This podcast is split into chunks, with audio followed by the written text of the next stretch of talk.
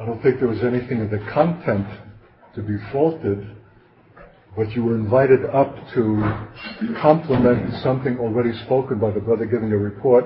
I said, do you have something that bears on that? Oh yeah. But when you, what you actually brought was a four-page dissertation and taking the liberty to give it to us in detail with scriptures to be read, which is far in excess of what you were being invited to, to speak. That's the point. Don't miss the point. And our zeal will carry us to such places, you know, with something so alive in our spirit, it's truth that deserves to be expressed, yes. But uh, if we are condescending to the wisdom of the powers of darkness and the bringing of that truth through taking liberties that are not uh, of a kingdom kind, then the truth itself is nullified and the powers of air have won an advantage even in the, in the use of truth. So that's how careful we have to be. And the Lord has used all of these things for our instruction this morning. Okay, let's thank the Lord for such love that will not let us go. Amen, I said to our dear sister who has just spoken, if you were in any kind of an assembly other than the assemblies of God, the correction that I brought would not have to wait for me to bring it. It should have come long before if you were in a kind of congregation and formation of saints by which correction could be expressed and received.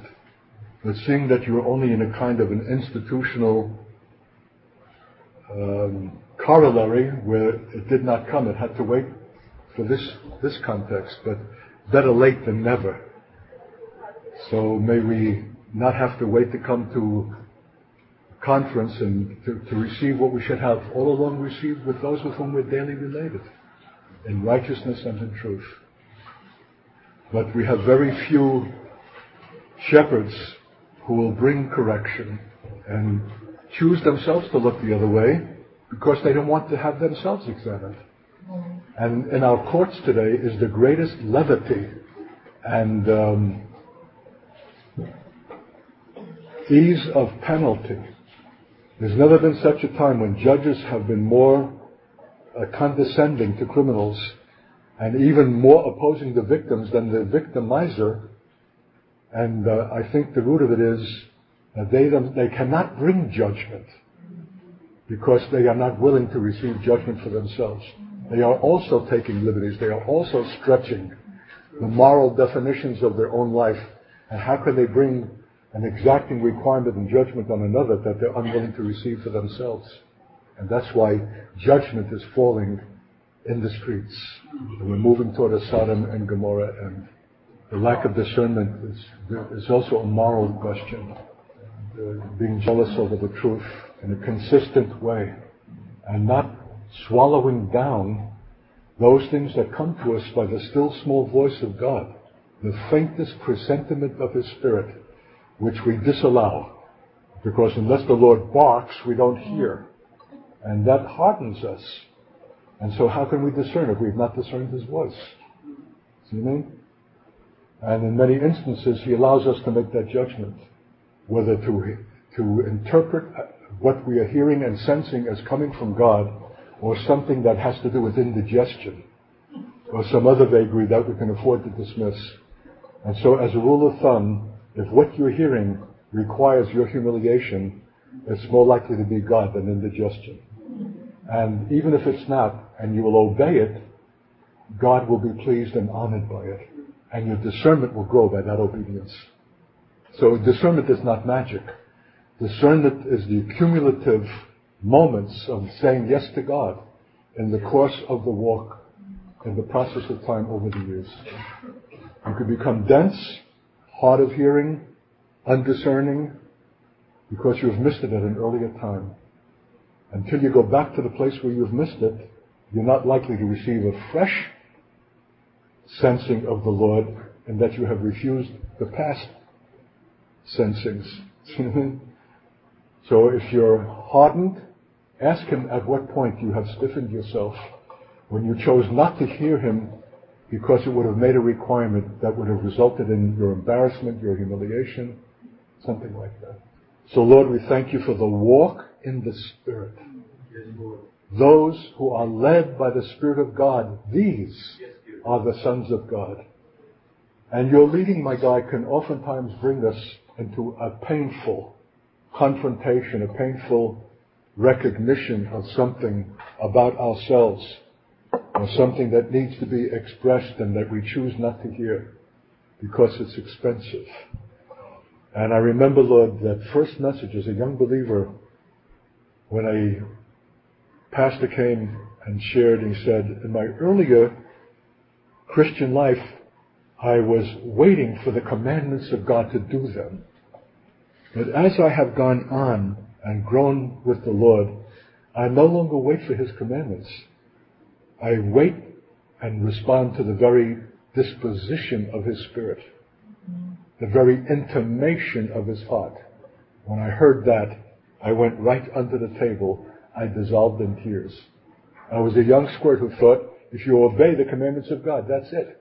Here's a man opening a whole new realm of understanding of relationship with God. The commandments are kid stuff. Who will say no once God, a commandment is given? What, what are you, a rebel?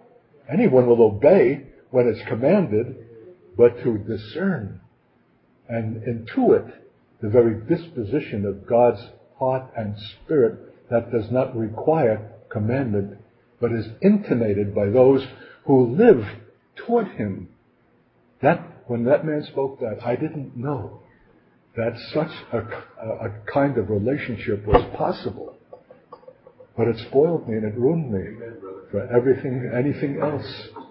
Even the coming here, 30 years ago, the Lord, I said, spoke at the head of the road, but he didn't bark.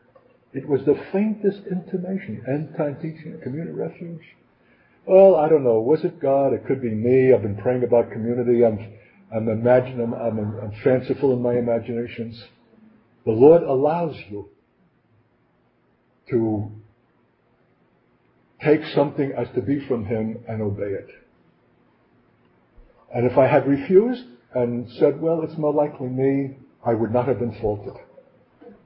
I only would have been walking subsequently in another place, at another level, less than the glory that is now mine. See what I mean? I chose to obey it as the Word of God. So I believe, and I've said this many times, the last days leadings of the Lord are not going to be loud commandments. They are going to be the faintest intimation of His Spirit, which He will allow you either to obey or to ignore. And if you choose to ignore it, He will not fault you. He'll allow you to go on in what you're already doing, but you will have missed and fallen short of the glory of God. So, the issue of communion, intimacy, the sense of the Lord, the inner ear attuned to the disposition of his heart and spirit, which I believe we enjoyed this morning. The Lord didn't command me. He didn't say, now go there this morning and uh, let him have it. And blah, blah, blah, blah, blah. No, no, it's the faint disposition that when I opened my mouth, there it was. So, precious God on high. You know, we're all guilty, Lord, of falling short of your glory. We are, every one of us, dense, hard of hearing, especially to hear things that require our humiliation or threat of loss. We want to hear those things that confirm us. And so, my God, we ask your forgiveness that we have been so coarse, so crude, so insensitive, and thinking that we're doing you service when, when your commandments are so evident that to fail to obey them would be outright rebellion. But we've not hearkened to the still small voice of God. We're still living from the manna. We've not come into the land and eating from the land. And so, forgive us, Lord, that we're past due. We've all been around long enough and have had opportunity enough to sense and not only to hear the still small voice of God, but even those things that you do not so much as articulate in words, but give us only a disposition, an affinity that needs to be sensed, intuitive, so long as we have no will or purpose of our own to serve for ourselves. Because the moment that we do, we cannot pick up that intimation. So, Lord, we say with one voice this morning, we have no other purpose to serve but you. Mm. We're born physically and spiritually for you. And we thank you for the privilege of bringing us to birth, bringing us, my God, to be participants in the conclusion of the age in these last days. As we have already said, we are, we are as privileged as those that commence the church, as those as will conclude it. And so we thank you, my God. And that the being led by the Spirit is the alternative of being required to follow the dictates of the law. And when my rabbi says to me, have you obeyed the law? I said, well, not in the sense that you understand it, but I believe that I am law obedient and I do not need the stipulations and the requirements of an overt and external kind because I'm being led by the Spirit. Oh, he says that's cop out. Well, it is for many Christians, and he has seen that. But it yet is the truth of God and the privilege for us in God. So, Lord, we're asking first your forgiveness and the cleansing of any debris that has come from, from failing to heed the still small voice, the disposition of your Spirit. Cleanse us and purge us by your blood even now. And make us virginal, as if we're hearing you for a first time. And that the least of the test is to hear you through art. Is that his opinion? Is that his subjectivity? Or through that Brooklyn accent of his, is that you speaking? Because when the test came to the, the pastor apostle in Brooklyn, New York, to receive the word as a sent word from a sent messenger, he was unable to make that identification and discarded it as just a moment in passing through the novelty of a Jewish believer who happens to live in the neighborhood and missed the genius of it as a sent word from the throne of heaven through a sent man. And if he could not recognize the sentness of that phenomenon that has come to his church, how then can he himself be an apostle? For apostolos means sent one. So, my God, it's one thing to hear your voice in a mystical way, uh, uniquely to ourselves from heaven, but perhaps the greatest test is to hear it when you speak it through a human vessel and whose familiar, whose accents are familiar to us and whose life has, is plain before us, uh, maybe even our own husband. And, and to hear in that the voice of God, particularly when it's contrary to our will. So thank you, Lord. Grow us up in this, precious God. Have an obedient people who are ever leaning and stretching themselves to pick up the faintest accent of your voice, the faintest disposition of your spirit, so as to do it. And we thank you and give you praise that we don't have to have our, our blouse tucked from behind and saying you're taking more time than you should. We would have known it. We would not even have taken it to begin with, even though the burden itself may have been valid. We're not ruled by burdens. We're ruled by the Holy Spirit. We're not ruled at all. Thank you for that, Lord. It's worth the instruction. We're all instructed because we, every one of us are capable of that very error and we unite with our sister in it and see ourselves revealed. And in her apology is our apology to you. We're in something together and we're growing up together. And we thank you for that in Jesus' name. Amen. Amen. In this final session, I'm as jealous for the conclusion as I was for the beginning. How the Lord ends, how we end, is the, the whole point of our Christian life. How will we end? Will we end in triumphant glory and faithfulness to hear the remarkable commendation, well done, good and faithful servant? And that one commendation is more reward than anything that the world could ever have heaped on us. And we live and wait for that, and we're jealous for that, and don't want in any way to traffic and to be less than we ought that will in any way diminish that remarkable commendation. Well done. Were your reports well done yesterday, good and faithful servants, or were they slack? Did you get by with a little uh, uh, polish and a little personal testimony and fill the time, or were they the best that you could do? Uh, one one young brother, David, is taking some courses in school, He's not so sure it's biology, but his father wants him to take that. And I said, whatever the Lord's ultimate intention for you might be, to be a perfect student in biology will not in any way be adverse against that ultimate end. Mm. Whatsoever comes in your hand to do, do it with zeal as unto the Lord. Even if it's a temporary thing, it's only something en route to the larger thing of God, but make it the present thing in God and the best that you're able by His grace to perform. That you can hear the commendation, not only in the last day, but in the present day. Well done, good and faithful servant. On behalf of the prophetic department, I would like to suggest not only is there a prophetic apprehension of the past, but a prophetic apprehension of the future beyond time itself. That is to say, into eternity. And one Jewish theologian said of the Holocaust, the nature of the Holocaust requires the introduction or the consideration of eternity itself, or it cannot be comprehended. That is to say, unless there's an eternal fire that cannot be quenched, the Holocaust makes no sense except that it is God's provision to bring a Jewish awareness to the issue of hell and of eternal separation and the anguish of a fire that cannot be quenched. For that reason, there's a fire in time called the Holocaust. In order to open up a perspective of that which is eternal, which we Jews have not been willing to consider.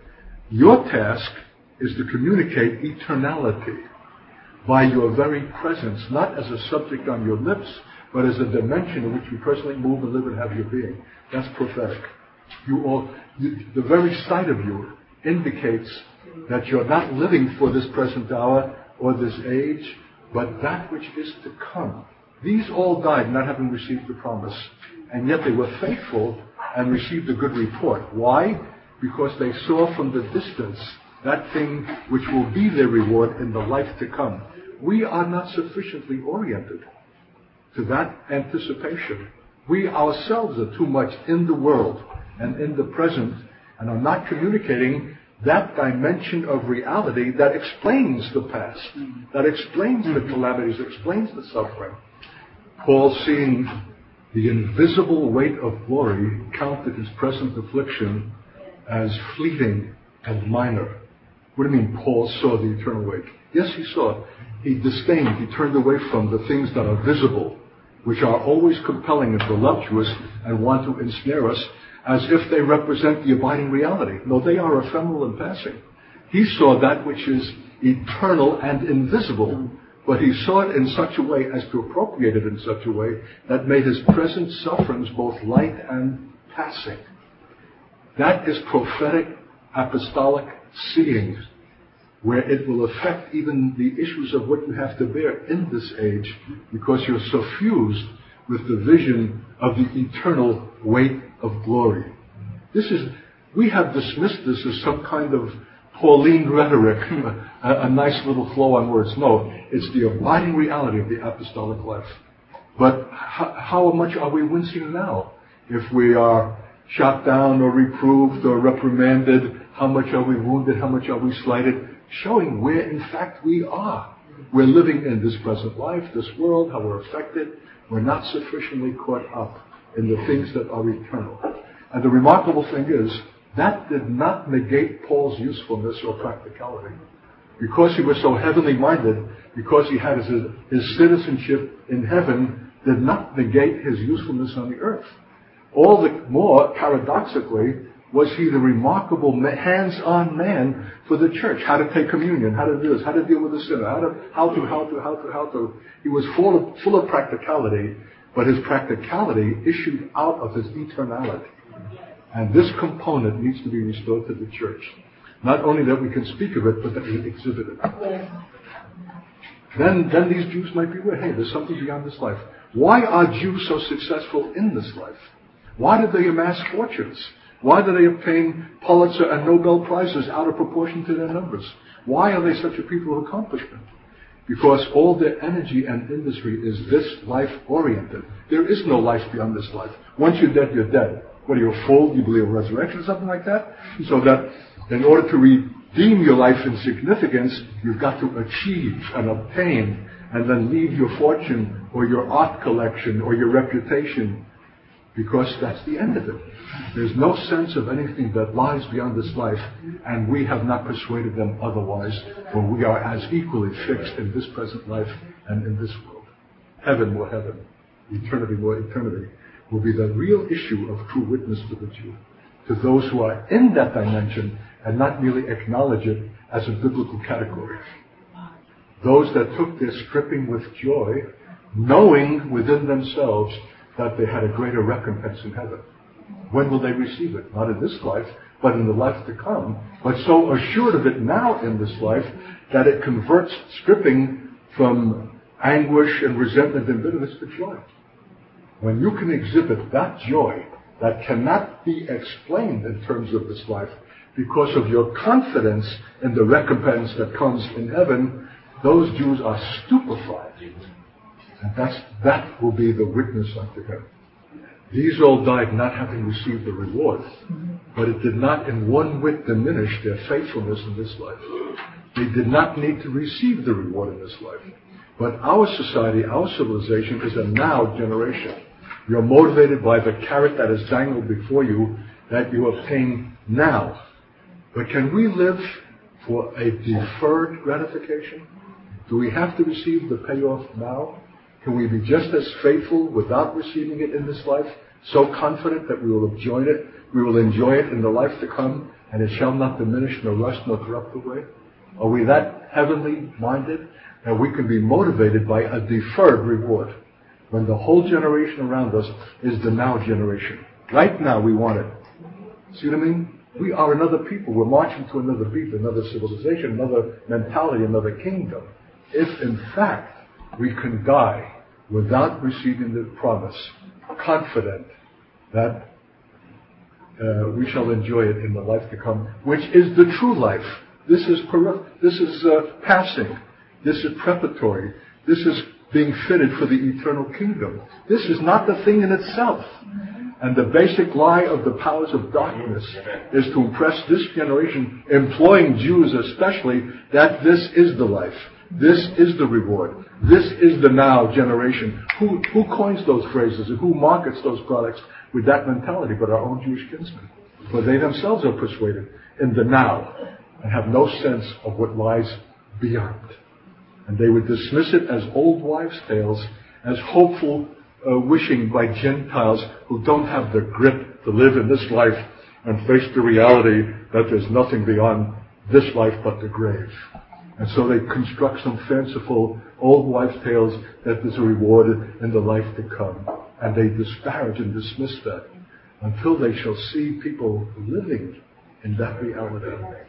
They do not need the present reward. okay. And I'm just thinking for the first time, I'll throw it out. You guys can just drop it or take it up. When Jesus gave up the ghost, the veil was rent from top to bottom. God rent it but it needed the yielding up of his ghost, of his spirit. He says, No man takes my life, I lay it down. He gave up his spirit, which was his essential being, the essence of what he is in himself. And when will we give up our spirit? When will we give up our essential identity? Because the last thing that we will clutch and be unwilling to relinquish, even if they take our goods and strip us of our goods, but don't strip us of our spirituality. Don't dare. I want to clutch my spirituality. I want my spiritual identification. I want to be seen and known as this, that, or the other. Have you given up that ghost? Have you come to a death, an obedience unto that death? Of even the last vestige of your identity spiritually? Which Jesus had to give up when my, my God, my God, why hast thou forsaken me? Death is a totality and if we clutch anything, we're likely to clutch our spiritual identification. We'll, we'll give up soulishness, we'll give up craven physical desire, we'll give up carnality, but we'll not give up spirituality. Because that's our distinction. So, have you given up the ghost? And when we will, the veil will be rent over their eyes and over their nations. The Nobel Peace Prize winner and sole survivor of an Orthodox family out of Auschwitz. He is the honorific voice of the Holocaust. Well, I had the privilege of hearing him years ago in New Jersey. He gave a public address. He's very eloquent. And there was a question and answer time. The Lord bid me be silent.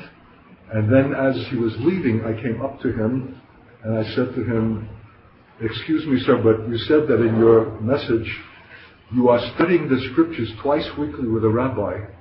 To what degree then are you willing to acknowledge that the Holocaust, like all previous calamity, is the fulfillment of God's prophetic word of judgment spoken in Leviticus, Deuteronomy, of the prophets, and elsewhere? It's as if someone splashed into the bucket of ice water. The man froze, choked, spluttered, and looked at me with a steely eye and said, I refuse to consider that.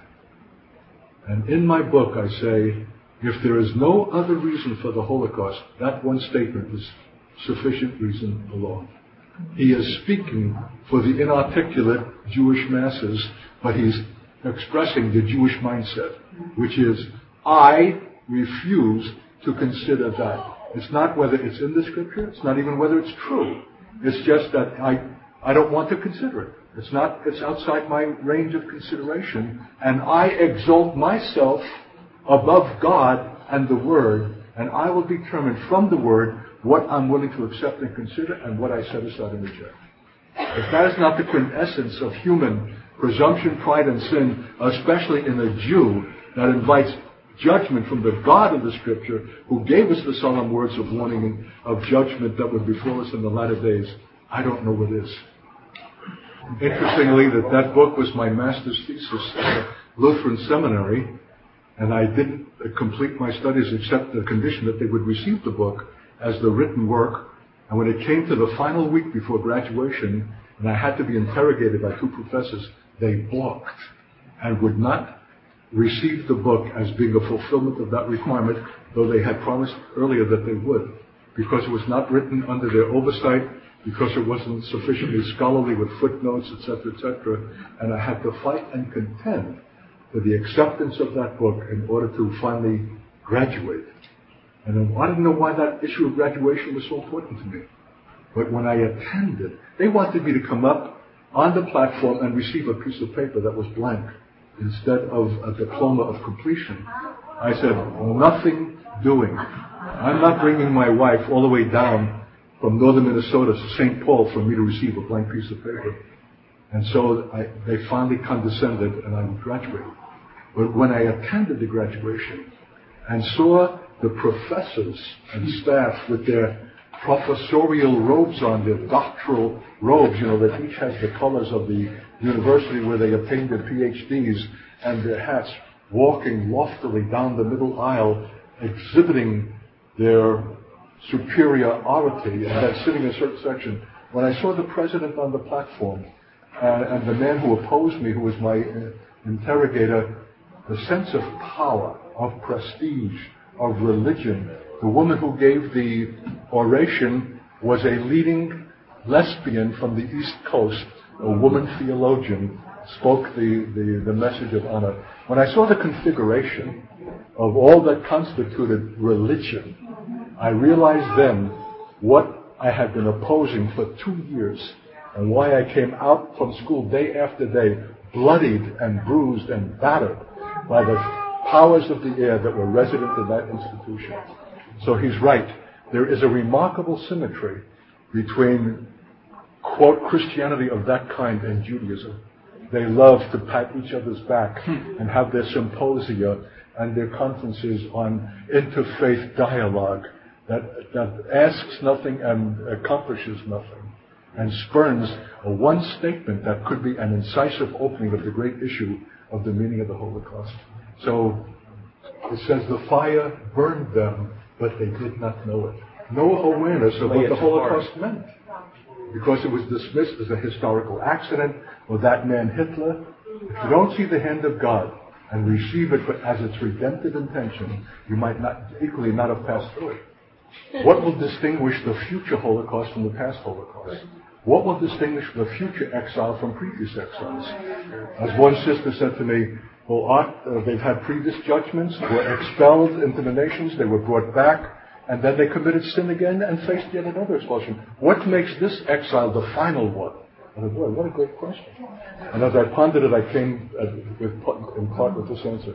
In this exile, they will be met in the exile, in the wilderness, with those who will not only succor them physically, but give them prophetic understanding of the predicament through which they are passing. Jews have never before ever received that benefit. So instead of placating them and say, oh, do you have the seventh? Oh, you poor dear. Let me uh, clean you up. Yes, those nasty anti-Semites. Uh, yeah, the, the bad guys. That's what they want to hear. That's placating. That's condescending. That's giving sentimental uh, explanation. But to give them prophetic explanation is to say, what you're suffering is the sins of your fathers as your own. The judgments that were promised in Scripture are now being fulfilled, and God's judgments are His mercy to keep you from a greater judgment that is eternal, in which the fires will not be quenched.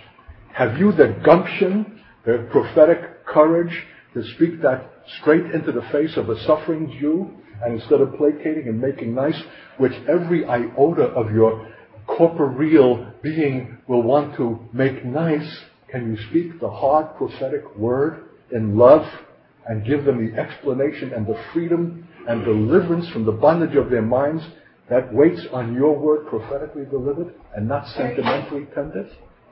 Got the idea? You precious women, I know you. I know you'll want to make nice. I know you'll want to placate. I know that you'll want, not want to bring up harsh questions of judgment to a people who are battered before your very sight. But what is the dominant impulse of your life and being? Is it your natural, earthly, carnal nature wanting to placate because you yourself want to be placated? Or can you speak the eternal Word of God in prophetic, um, what's the word, prophetic incisiveness, being willing to be cruel in order to be kind? At a time when they need comfort, you're bringing a profound discomfort, the issue of sin and judgment. And yet that is ultimate comfort if you have the courage to bring it. What you are to them in that moment is everything. That, that's why the little episodes of today with our own group, the word of admonition and correction, is judgment, but redemptive. And if we balk at this, if this is too much for us, if we wince, if we would wish that we could have avoided that, how then shall we be to them what we are willing ourselves to receive now at a much lesser level? That's why we are receiving this now. And when the time comes, we will able to be to them what God is to us now and see it not as castor oil that has to be taken with while you pinch your nose, but as very mercy. God's judgments are His mercies. His, His chastisements are very love. And someone has said, no one, we know God when we will love His judgments. Not just acknowledge them like the castor oil that we have to take because we can't avoid it, but see it as the most celebrated aspect of his deity, for his judgments are righteousness. For when his judgments will be in the earth, the world will know righteousness. We cannot conceive as Jews that we are guilty of a sin that would warrant such a judgment. We see ourselves as superior. We see ourselves as lofty, ethical, moral. We are the moral conscience of the world. We write the books. We make the movies. So how can we be the ones how could, how could we be guilty of a sin that would justify a judgment of this proportion? If it's of any interest, the two responses that we have received from Israel about the Holocaust book from at the eminent level of the Israeli intellectual society. One is the head of the Israeli Bible um, League, or whatever they call that society. I don't know how he got the book, but he writes me a letter, I still have it somewhere in my files. It's the most scathing denunciation I have ever received. I mean, he just, from one side to the other, he just shredded me. How dare you? So I usually get garbage like this. It goes right into the, into the bin. But yours was so reprehensible, so vile, so unbelievably scandalous that I had to take the pains to write you and condemn you. Haven't you ever heard of the Spanish Inquisition? Don't you know about the Crusades? And went on as if I'm some boob who's never heard of those things, when those things are the very judgments that I'm describing as being the fulfillment of, of, of, of prophetic scripture and the statement of our sin. So it was a scandalous, he says, this is trash.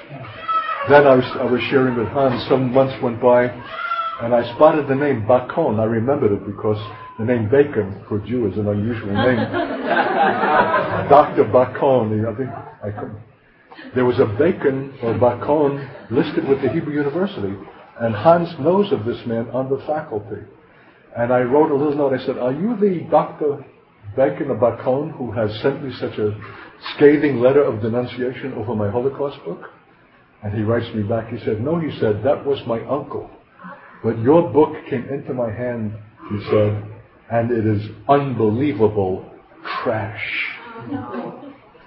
That's a statement of the Jewish intellect grappling with the significance of the unanswerable dilemma of the Holocaust and seeing some attempt to convey the thought that it has to do with a biblical fulfillment of prophecy for sin, not only our sins, but the sins of our fathers never acknowledged, and to denounce the entire thing as being beneath any kind of serious consideration, and the only thing that it's good for is the waste bin. I, now, am I complaining? Am I oh, uh, being this? I'm concerned for that condition. What a statement of arrogance and presumption, not willing to consider a thesis which has life-saving prospect and even includes in the book a prayer to call upon the name of the Lord so as to be saved and to disassociate yourself from the sins of your fathers and, and your contemporaries by acknowledging our historic sin and failure in the crucifixion of Jesus, which was the summation of all of our sin. And that book is considered trash. Such is the mentality that you will have to encounter. Let's, let's take a break at this point. So this is an article by David Blumenthal, a professor at Emory University, who could not have received our invitation for this year, but I would love to see him come next year. We're, we're breaking new ground. That would be the first time in our history that we would invite an unsaved Jewish professor to be the principal speaker at our convocation addressing the Christian audience. So much do I believe we need to hear from them directly. And uh, he's no small thing. Make a, make a note of his name. He's written several books, and you can begin to read up on him. And he asks, he raises the question in the post-Holocaust world, how adequate is the concept of mercy? Then he goes through the history of the word and how it's been understood, understood Judaically. Total dependency upon, God's mercy is one of the most difficult aspects of religion for some modern people to accept. To beg for mercy offends against the modern sense of self-determination, of personal liberty. To beg for mercy is the furthest humans can get from the delicate web of secure human relations that define the world. This is the quintessential Jewish mind defining the word mercy and saying it's the most difficult concept for us moderns to contemplate. Because to beg for mercy offends against the modern sense of self-determination.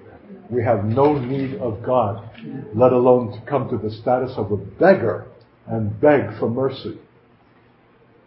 To beg for mercy is the furthest humans can get from that delicate web of secure human relations that defines their world. To come onto the ground of mercy means that your world as you have understand it, understood it is no more. And who wants to give up the security of the world as we have understood it and be so reduced by circumstance not only to acknowledge the benefit of mercy, but to beg for it? That is being reduced to death. So even he sees that it is the lowest rung on the ladder of self-respect. Perhaps it is worse than death itself. I'm willing to die, but let me retain my essential dignity in myself without having to be reduced to such a place that I have to beg for the mercy of God. You see that the stubborn facticity of human pride. By the way, why are Jews the appointed subject because they are the personification of man. The issue of the Jew is the issue of man. The issue of Jewish rebellion is the issue of human rebellion. The issue of, of Jewish autonomy, self-will, self-reliance is the issue of independent self-will of man. God is using Israel as a statement for all mankind. That's why he has to be larger than life. It's not only the disciplining of a nation, it's a statement being made to all nations. And if God will go that far to reduce this people to the status of beggars for mercy, how great is the issue that they represent? Because in the eyes of the world, they are the epitome of human self-reliance, self-sufficiency, self. That's why mercy is the antithesis of man. Mercy is something that issues out of God's own nature, having nothing whatever to do with any deserving on man's part. It is simply a given, not because it's deserved, but because of what God is in himself. And when he will reveal himself in his mercy, he will reveal himself in what he is. Israel gives God the opportunity to show himself as God. And in Romans 11 we read that he has contained both in disobedience that he might show his mercy to all. It's not the acknowledgement of mercy as a category, it's the showing of his mercy. How? Graphically, by bringing them back from the farthest places of the earth to, into which their judgments will have sent them. And in places of, of such confinement that were not humanly uh, obtainable, only by supernatural and divine intervention, coming into dungeons and chains and places of absolute lostness of the most remote places in the earth, will he bring them back, and I will plant you in the land, and you'll not again be plucked up. His mercy that will be bestowed in the last days will be a visible mercy that will be shown. Where the, where the mercy of God is shown and revealed, in that people who least deserve it, God is showing himself. So in John Murray's commentary on the Epistle to the Romans, a great American theologian of a Calvinistic uh, covenant kind, it is the mercy shown to the Gentiles, not by their disobedience or defection, that Israel's conversion is realized. It is only in the context of disobedience that mercy has relevance and meaning. Mercy is, a, is only mercy where it comes totally undeserved. That's, mercy is of such a character that disobedience is its necessary presupposition. He has bound them, both the church and the Jew, in disobedience that he might have mercy upon all. And only as exercise to the disobedient does it exist and operate. It is this truth that comes to expression in verse 32 of Romans 11 of the providential action of God in showing mercy. He hath shut up all unto disobedience. It is ordered in the judgment of God that all are effectively enclosed in the fold of the disobedient, shut up, hemmed in, to disobedience, that there's no possibility of escape from this servitude except as the mercy of God gives release. There's no possibility of toning down the severity of the action here stated. It is, however, the severity that exhibits the glory. That's why Paul says in Romans 11, uh, consider both the severity and the mercy of God. We have not adequately, adequately considered the mercy of God until we have adequately considered his severity. And where are we given to consider it? In the history of God with Israel and in the judgments that are imminent and soon to come to pass in the time of Jacob's trouble. We will see the severity of God in order to more correctly assess and appreciate the mercies of yes. God. So understand this. This is the, the matrix. This is the whole setting for the final display of God as God in the earth. For once it's over, history is ended. There's no other demonstration. But it's this demonstration so sufficient that Paul says it's the glory of God forever. And you're the agent of that mercy only to the degree that you have mercy to extend. If mercy for you is only another category of your faith and only as another doctrine on your list, Uh, it's not a doctrine that our Jewish people are going to need.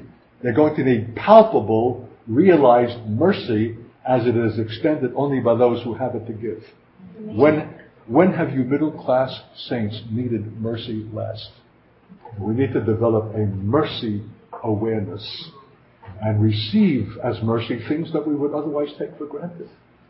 And so by the accumulation of conscious, known, and received mercies, we will have a mercy to extend. And we will need a mercy. Uh, so Paul, after he finishes the colossal statement of the mystery of Israel in the church, Romans 9 through 11, what's the first verse of chapter 12? Brethren, I plead that you might make of your bodies a living sacrifice by the mercies of God. Not by some religious self-will or determination, but by the mercies of God. Be to that people what you must in the light of this mandate. And take mercy to fulfill it. Okay, let me just finish this. So it's the shutting up to disobedience without any lessening of the severity, which is itself a mercy. That God doesn't ease off because he's a nice guy. He gives the full measure of severity that he might give the full measure of his mercy. And that he might have mercy upon all without distinction emphasizing that Gentile and Jews without any difference are shut up to disobedience. There's a little Talmudic commentary that I gleaned, I don't know from this or some other source, a midrash that says a commentary that points out that the that man's very existence proves God's constant mercy, because as a Rabbi Yerucham Levowitz explained, God did not create the precept of charity because he saw that there were poor people in the world.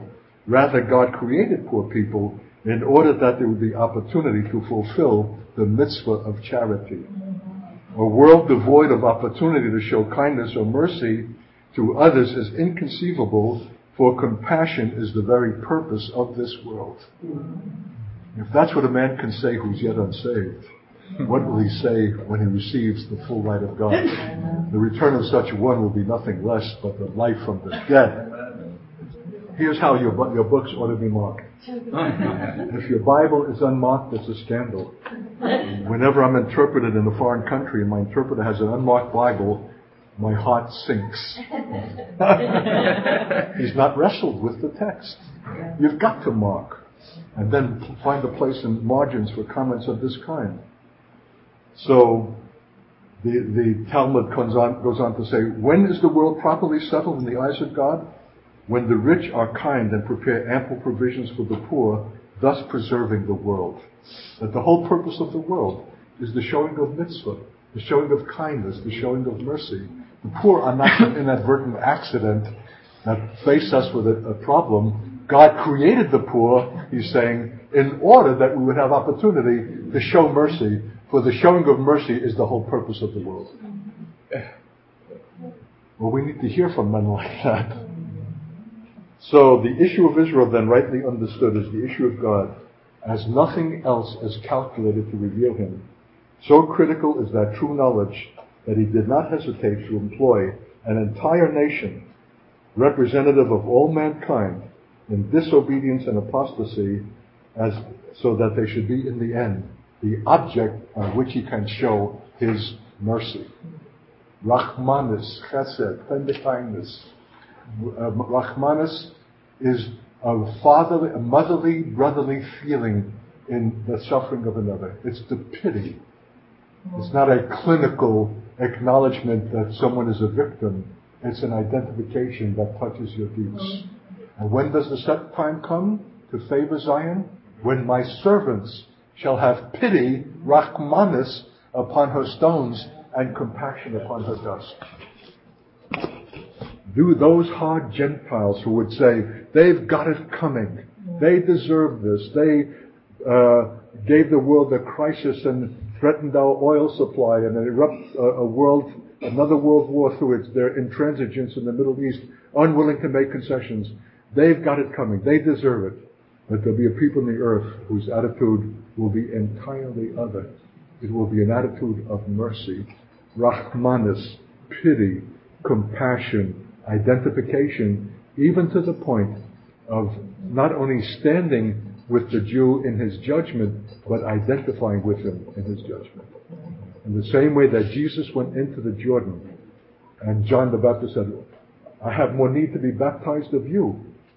Jesus said, let it be that all righteousness will be fulfilled. I have got, as the Messiah of Israel, to stand not on the banks in a distance from my kinsmen uh, in acknowledgement, yes, that you need to be baptized and repent for your sins, for the kingdom of heaven is at hand, but to enter the waters of judgment, to enter the, uh, that I'm identified with my people in their sin, or I cannot be their deliverer. If that was necessary for the Son of God, what will be necessary for us? Can we identify with their sin? Because anything that brings to us a, a benefit from what issues from us is no longer priestly.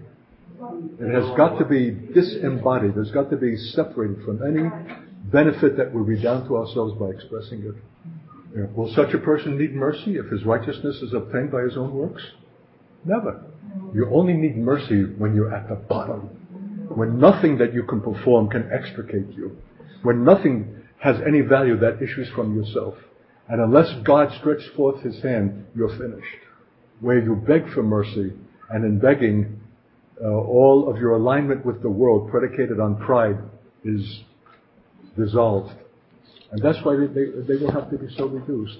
And the mercy will be so great that it will take eons of time and generation after generation relating children, fathers to children and their children, the great deeds that God has done for us, how He saved us out of death in the last days when there was no alternative but the mercy that He extended us.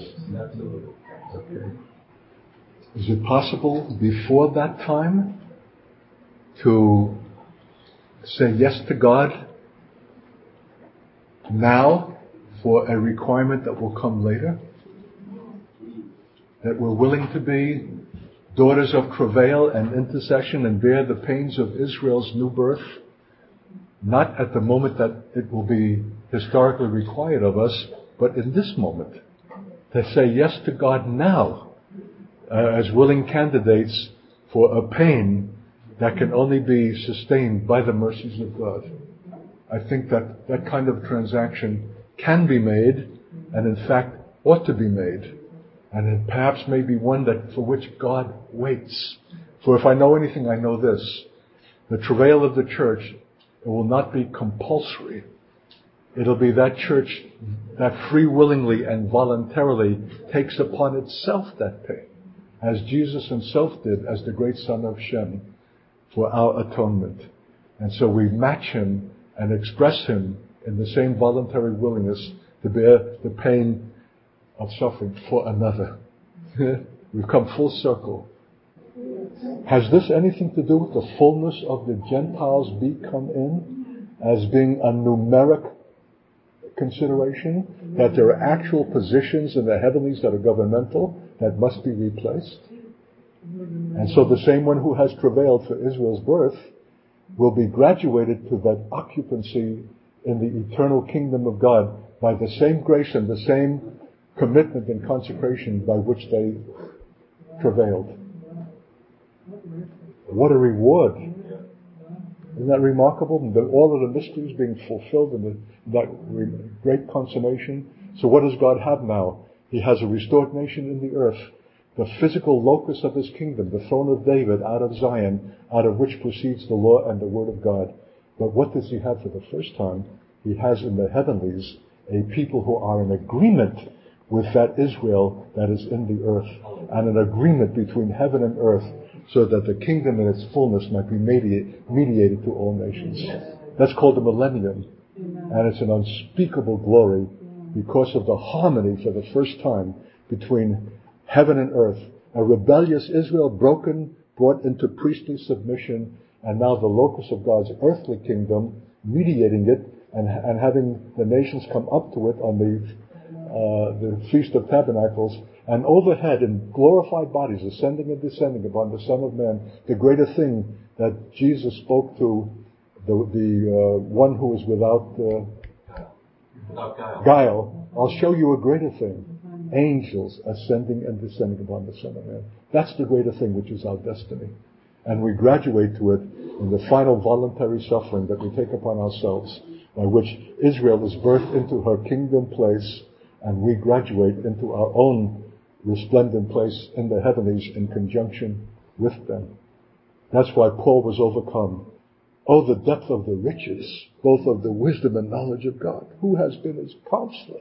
Who has given them and shall be given again, for of him and through him and to him are all things, to whom be glory forever.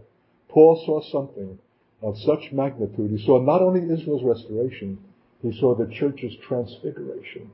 He saw the church coming into its own reward uh, in the eternities to come in the service that it rendered in its final episode on earth, like unto his own, a bride adorned for the bridegroom.